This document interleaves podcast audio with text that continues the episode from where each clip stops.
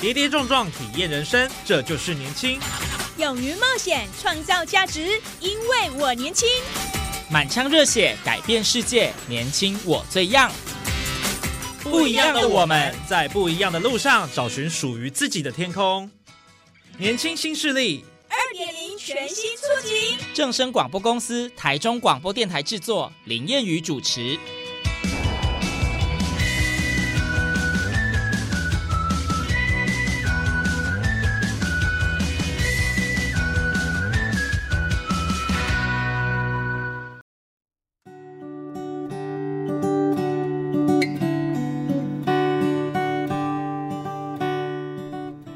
听众朋友，大家午安！欢迎您在礼拜二的中午十二点准时收听正声台中二台 M 六七千赫播出的《年轻新势力》，我是燕语。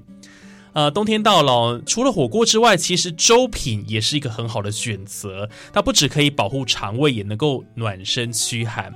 呃，今天在节目上，我们非常开心可以邀请到呃，在台中的餐饮界哦，算是非常知名的一间店啊，叫做十二月粥品茶饮私房菜的执行长廖英豪 Terry 哦，来到我们节目现场，要来跟我们分享啊，十二月有什么样特别的地方？我们来欢迎 Terry。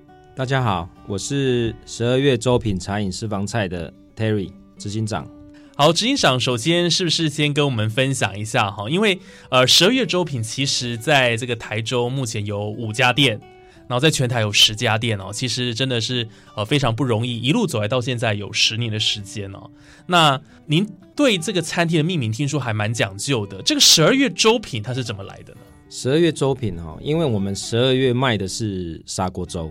嗯，那砂锅粥它讲的就是说，时当令，时当季，任何的食材啊哈都可以直接入锅，然后以生米煮成粥哦。所以也是在于一个因缘际会了哈。我们在台北故宫啊，里面有一副卷轴叫《十二月令》。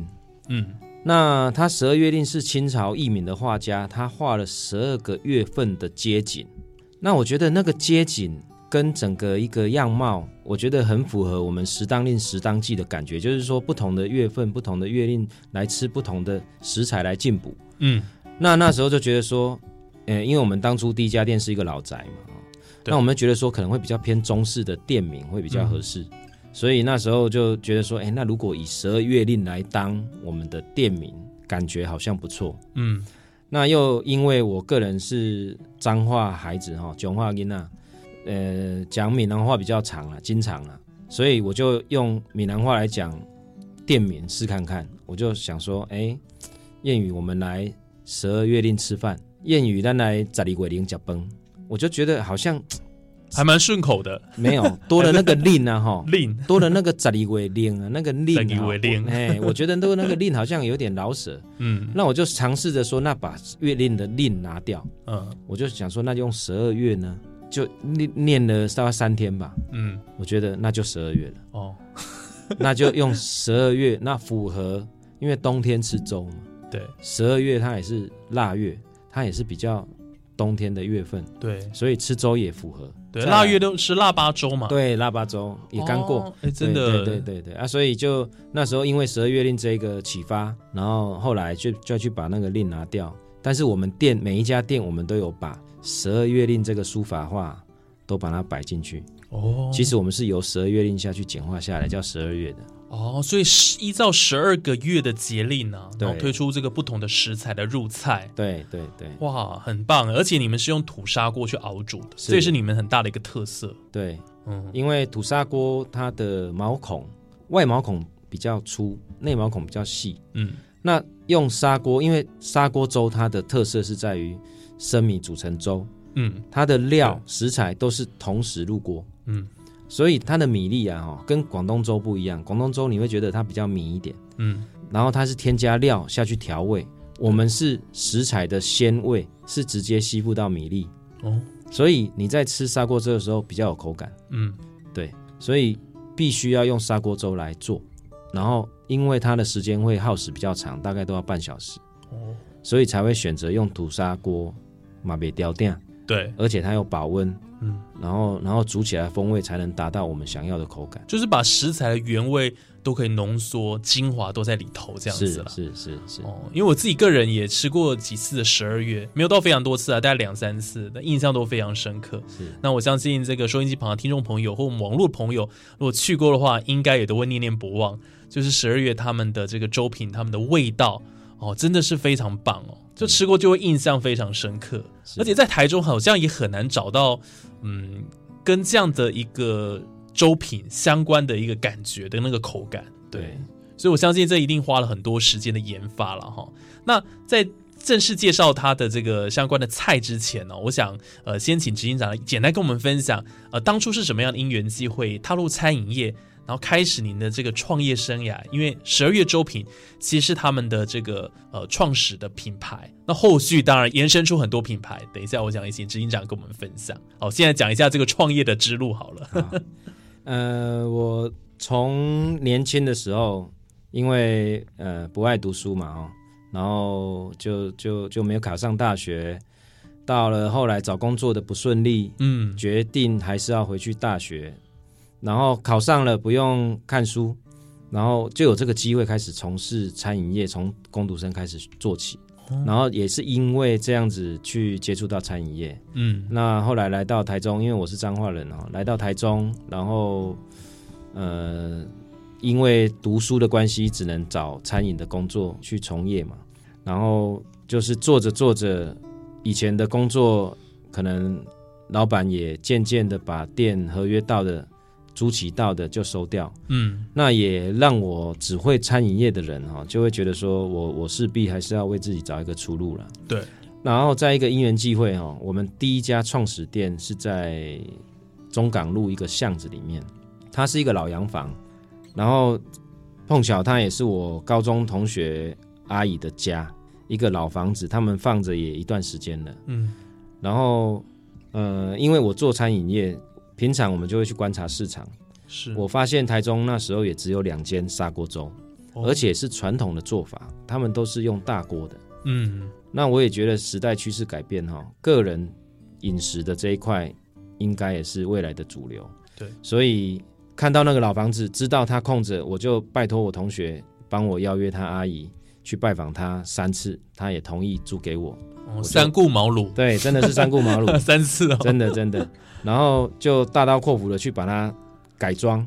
哦，那个老洋房改装到后来真的是非常非常的漂亮，也非常符合我们的精神。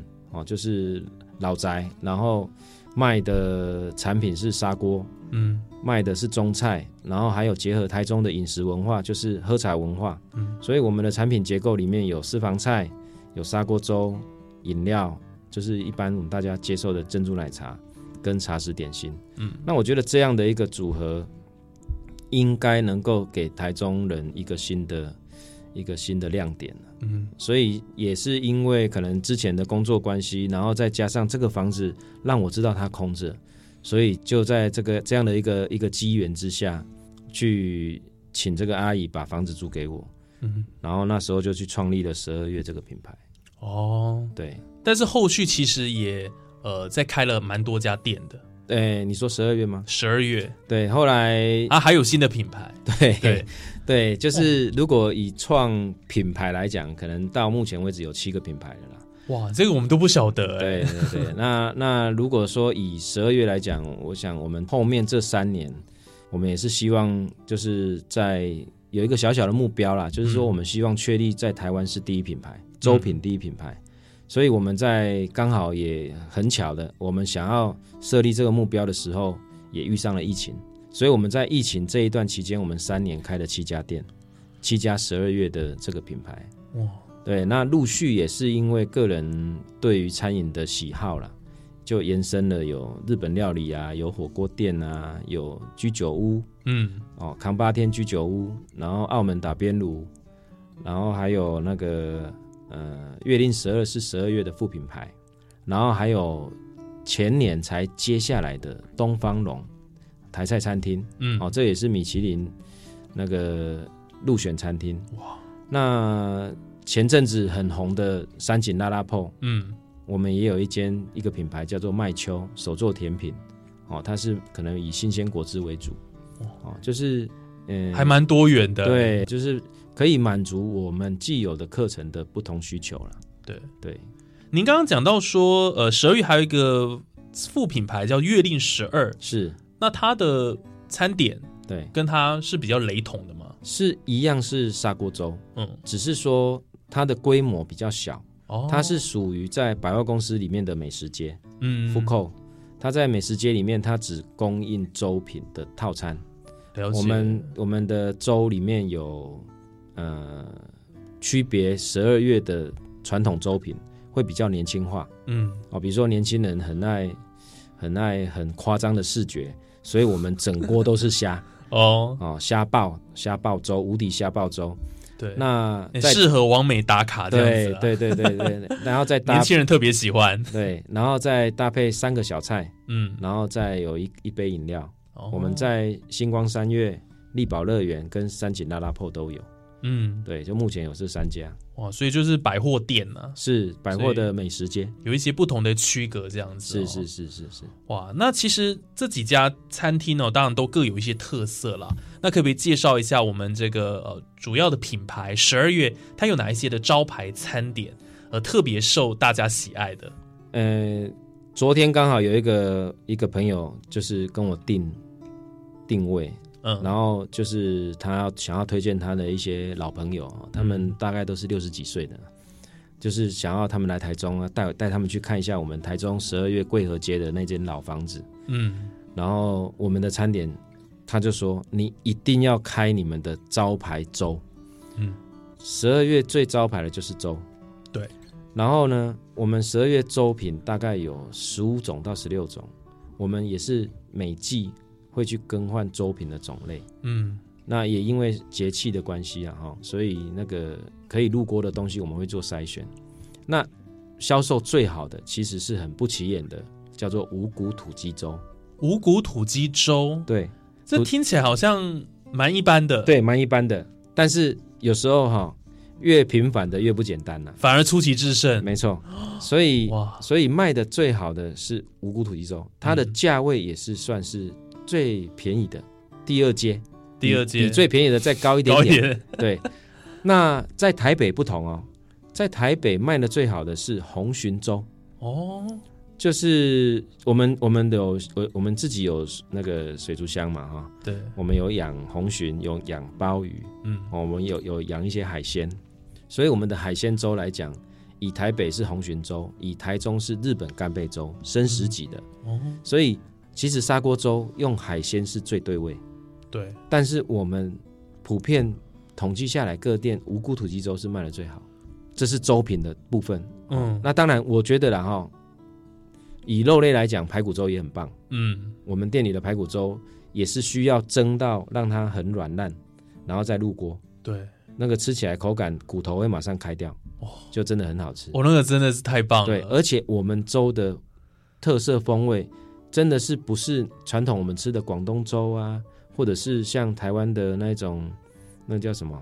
台湾的像泡饭呐、啊，哦，嗯，其实不是这样，那个那个口感是很很整个很很顺滑的。对，哦，所以它吃起来的味道风味又够，所以我觉得我们的粥当然是第一推荐了。嗯，再来我们的私房菜，我们的私房菜有一道菜，其实我也觉得不起眼，它叫做呃香酥郁金鸭，嗯，它其实就是鸭肉、芋头跟那个番薯哦下去压成，然后下去做表皮沾粉酥炸。嗯，这一道菜也是很传统的一道菜，对。但是我们店里卖的非常的好哦，哦，那个口感也是该硬的该软的，我觉得我们调味的非常的对味，然后再沾上酱油跟蒜头，这个这一点大部分客人来都是必点。对，那还有一道菜就是那个川味水煮鱼，嗯，川味水煮鱼啊，有些客人还专程来煲这个汤，要回去搅饭吃，你知道吗？把崩掉掉的那类夹，你知道吗？哈，就是我们的汤汁调配的非常刚好，对，一般水煮鱼汤没有人在喝的，嗯。但是我们的客人会觉得这个配饭真的超对味，嗯，超好吃，所以我们也在因为这个水煮鱼的部分又延伸出来一个水煮牛。嗯，结果还是卖的非常的好，卖的非常好。我们店里的私房菜，目前我们北中南有十家店，对，我们十家店的私房菜料理，各店相同的只有大概十样而已。甘肃店，我们十二月甘肃店，它的私房菜大概有六十几种，嗯，那比较小型的店大概有二十几种，共同的菜色大概只有十种，其他重复训重复率很低耶，很低，因为我们没有用中央厨房的东西，嗯，也没有用调理包，我们都是都是自己去制作的，哇，所以我们对于厨师的训练的要求非常的高。嗯，我们的厨师大部分都自己训练，从北中南的主厨，嗯。大部分都是我们自己培养出来的。对，所以我们会鼓励他们研发新菜色，哦，所以各店会有不同的口味，也不会去做变成彼此之间的竞争，对，会会让我们自己的客人在里面自己去流窜。嗯，所以客人今天啊，我们今天去吃贵和店啊，我们今天去吃践行店啊，还是甘肃店啊，各有不同的选择，可以让你来挑选。这样。好棒哦，对对啊，每一家店都有它的特色跟招牌，是，然后呃又会依据这个时节会做一些变换。对对哦，所以大家就会觉得很新鲜哦。，对对对，所以这也是我接下来想要特别请问的问题啦。但我想某部分应该有一些解答，就是因为现在餐饮业算是一个呃饱和的红海市场，是。可是为什么十二月还是可以在这个竞争激烈的状态下做出差异性，然后站稳这个市场地位了？啊、我想光他们自己本身不同的分店都有做出这样子的差别，然后吸引人，我想这个就是其中一个原因了。是，还有没有其他的原因？就是其实市场，我觉得不只是餐饮业啦，就是说各个行业别都是一样，你要保有你的竞争力，嗯，你的竞争力是什么？对，那我们的竞争力是来自于第一个，我们在市场同中求异，我们有主打的砂锅粥。对，那我们的砂锅粥这一块，不敢说是非常独家秘方了，嗯，但是我们有我们自己的特色。对，所以砂锅粥是我们很大的一个支持的力量。另外就是我们的私房菜是让你吃的觉得，无论是价格或者是口味，能够让你满意。最重要的是，我们一直在强调，我们十二月来十二月消费是不要有压力的。嗯我，讲不要有压力，是你的口袋不要有压力，嗯，你就会经常来。对因为你来这里消费，你是很舒服的，你是很像回到啊家里的厨房吃几道菜，消费没压力，那自然而然我的客人就会再回流。嗯，我举一个例子，台北台北我们当初上去开的时候，我们也没有什么品牌，但是消费者吃了之后，我们从一个月业绩八十几万，慢慢的成长，成长到现在已经突破到三四百万。哇，那表示什么？很大的成长欸，那表示我们的消费者他是愿意回流，而且嗯愿意持续来这里，会觉得很认同。对，对，所以我会我会觉得说，我们保有这个市场竞争力，在于说我们有同中求异。嗯，再来就是我们保有我们自己的特色，而且我们也不会因为现在市场的所有原物料上涨，而去调整我们原本设定消费者消费的价格，嗯，让消费者不会觉得说，哇，你这个现在吃一吃已经已经比谁还贵了，对。哦一个人消费已经越来越贵了。那我会觉得我我们自己去找出应变之道，嗯，食材高的产品我们就不要卖，对，我们去卖食材还可以接受的价格，再去重新推出不同的新的菜单。嗯，那客人就会因为说，哎，你经常性的有在变菜单，你经常性的这个价格不会让我觉得是你，你都看到你一道菜都要五六百块，嗯，你在我们的店里看不到这种料理，对。好、看不到这种这种菜单是一道菜你要五六百块，我们坚持至少三百多块以下的要绝大部分，嗯，大概百分之八十。你看我们六十道菜里面，从一百多块的菜，两百多块的居多，到三百块，那四百多是是因为现在有新的产品推出，它的成本高，必须要推出，对，我们就会做市场上的一个测试啊，还是会推出。嗯，所以我觉得多样变化性消费算评价来讲，是我们保有在这个市场上还有一点竞争力的。对，是。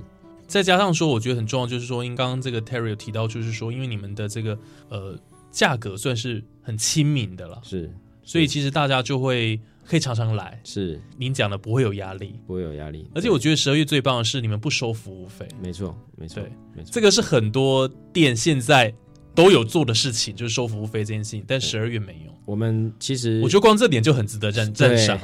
其实，其实经过这几年的很多的原物料也好，人力的上涨也好，我们的同仁也一直在反映说要不要收服务费。对，但是我会，我也一直跟我同仁讲，我们要坚持这一点。嗯，我们从创立的那时候的理念，我们就是希望提供一个舒服的环境，提供好的餐点给消费者。嗯，那我们加收了之后，我觉得会把我们原初一开始的。初心初衷对会改变，我觉得就是不收，所以我们还是持续这个理念。哇，真的是太佛心了，在这样的一个物价飞涨的年代哦，是还是坚持是自己的理念，我觉得这当然也是很重要的。然后也会因为这样子，我想很多的呃这顾客会愿意再回来，然后享用这样的餐点。我想那不只是一个回忆了，当然是自己真的吃了，然后会感动的。对对，然后愿意相信，然后支持这个品牌，那个很重要的一个力量了。是。好，那呃，当然在创业过程当中，一定会很多的困难跟挫折哦。那 Terry 在这个公司运营的这个过程当中，曾经遇到什么样的困难？那后来怎么样去面对的呢？有没有特别印象深刻？我想这一定很多了。其实，其实呃，非常多了哈，非常多。嗯，我讲一个最有趣的，就是我刚开店的时候，嗯，第一家店创始店刚开的时候。呃，聘请了一个大厨，嗯，然后呢，就是店在运作了嘛。但这个大厨他有一个习惯，就是上班会喝酒。哦，那在我的团队里面，我不允许上班是有这样的行为的。对，那但是呢，他是大厨，所以他下面的人不敢讲。那我也不是说会会每天一直盯在厨房的人，所以。当我知道这个问题的时候，我我很讶异，就是怎么没有人跟我讲？对，因为他大厨嘛，所以他们他他们怕他们其他人丢工作啊。嗯，那后来我发现了，我约大厨出来说，讲完了当天我就请他离开了。嗯，我们下面的店长干部跟其他的厨师都吓一跳，说：“那我们怎么办？”我说：“我们怎么办？继续，我们一样要营运啊。”嗯。我不会因为要迁就你，要去附和你，就来接受你上班可以喝酒这件事情。嗯，纵使你厨艺再怎么高，对，都是一样。当然，我们后续再聘请厨师了哈。但那时候有那时候因应办法，但是那时候我坦白说，我内心是很着急的。嗯，我内心是非常，因为好不容易有一个厨师能够把这些料理符合我们要的。对啊，但是对餐厅来讲，厨师是最重要的。嗯。然后你又觉得不要违背自己的理念，是我去迁就一个不对的事情，嗯，来做，我觉得终究厨房会出问题。对，那当然我们也后续在应聘厨师，在这样子，呃，一直把它先减少我们的菜单，然后慢慢的去增加，去找到合适的，再去研发，然后再去开立，到现在这一位我们我们原本的厨师，哎，后来进来的厨师这一位厨师。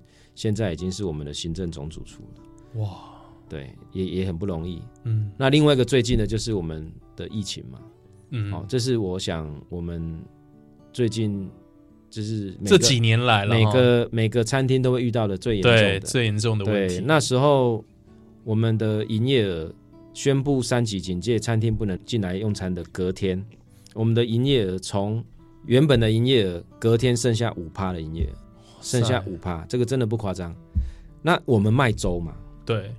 然后一开始我也希望说用外带粥来撑过这个十五天，对。那后来政府温水煮青蛙嘛，嗯，就十五天十五天的一直延 延延了快三好几个月，对。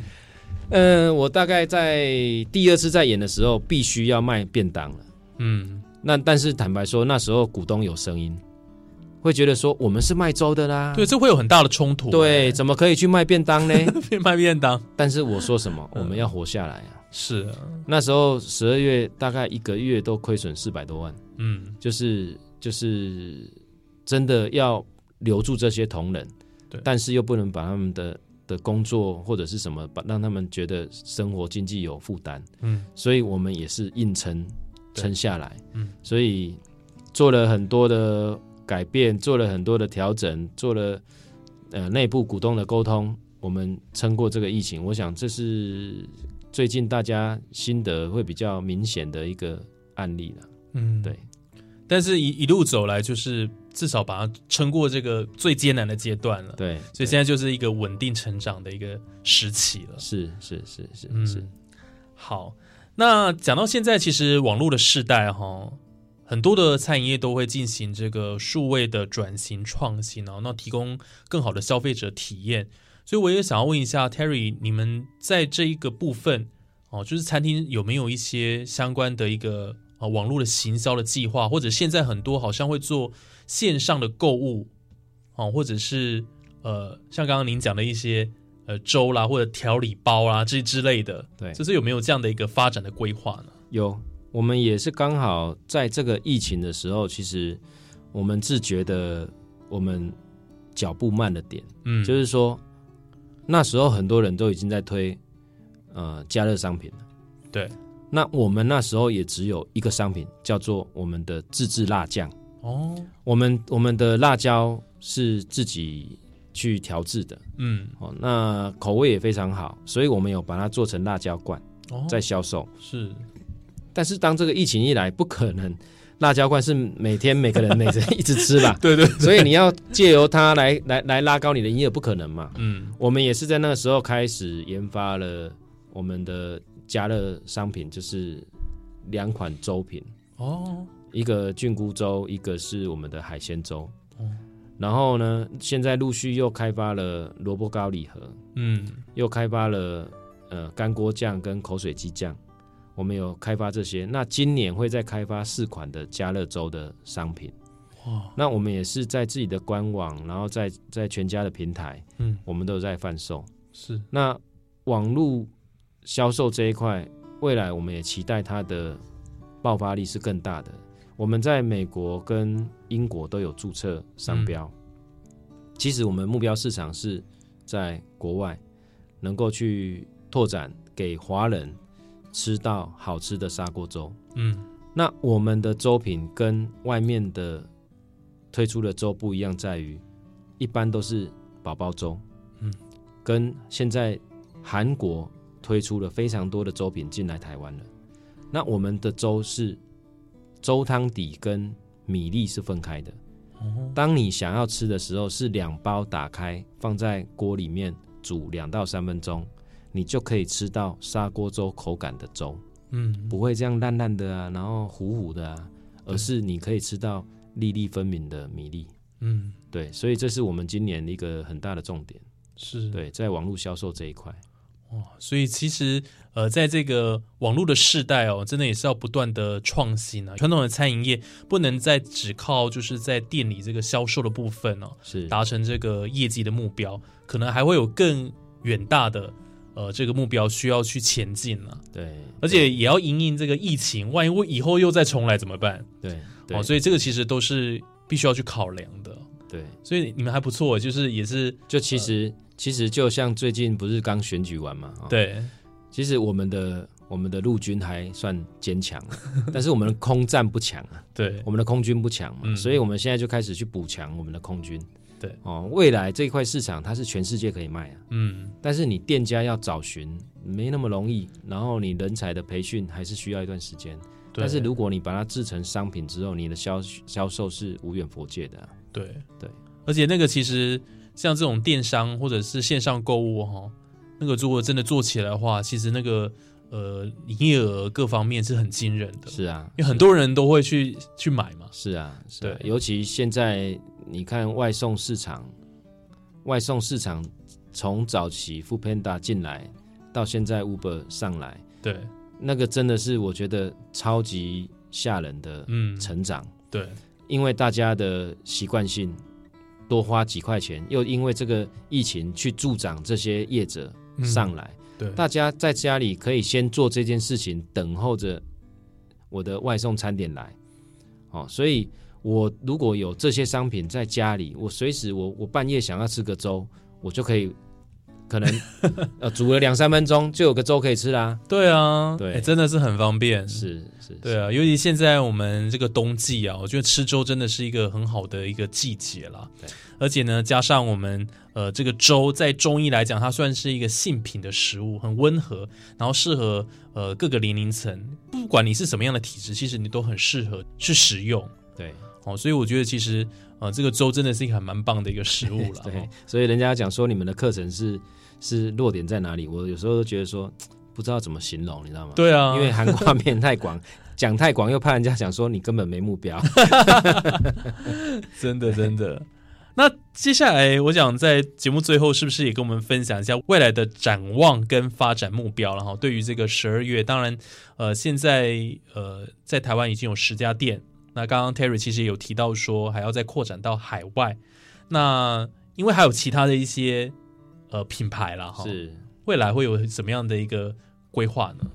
呃，以十二月这个品牌来说，我们今年呃，其实在刚好在呃两个礼拜前，我们台北已经有租到在小巨蛋的正对面，我们有租到一个店面了。嗯，那一直以来，我们希望台北的部分再开三间店。哦，那希望啦，今年能够顺利找到店面，可以开立两间店，嗯然后明年是不是能够先把台北开三间？嗯，那再来就是呃台湾的部分开二十间店。哇，对，那再下一个阶段目标就是要往海外了。嗯我们希望，因为美国跟英国，我们希望把台湾的这些特色餐饮啊，我们的商业模式是比较特别的。对，我们可以吃粥，我们可以吃菜，我们可以吃茶点，我们还可以喝饮料。嗯，我们希望把这一套模式带去欧美市场，对，然后往欧美的部分去来推广十二月这个品牌。嗯，对，哇，所以这个接下来就是一个呃很大的一个目标，但是你看从台湾从十家变二十家这个 double 了，然后拓展到海外市场，好欧美，然后让更多人能够认识十二月，也认识我们台湾在地的这个周品文化哦。我想这个都是呃一步一脚印啊，慢慢去累积达成的。是，哦对，但是我相信未来一定很快就可以达到，这个绝对是指日可待的了。谢谢，谢谢。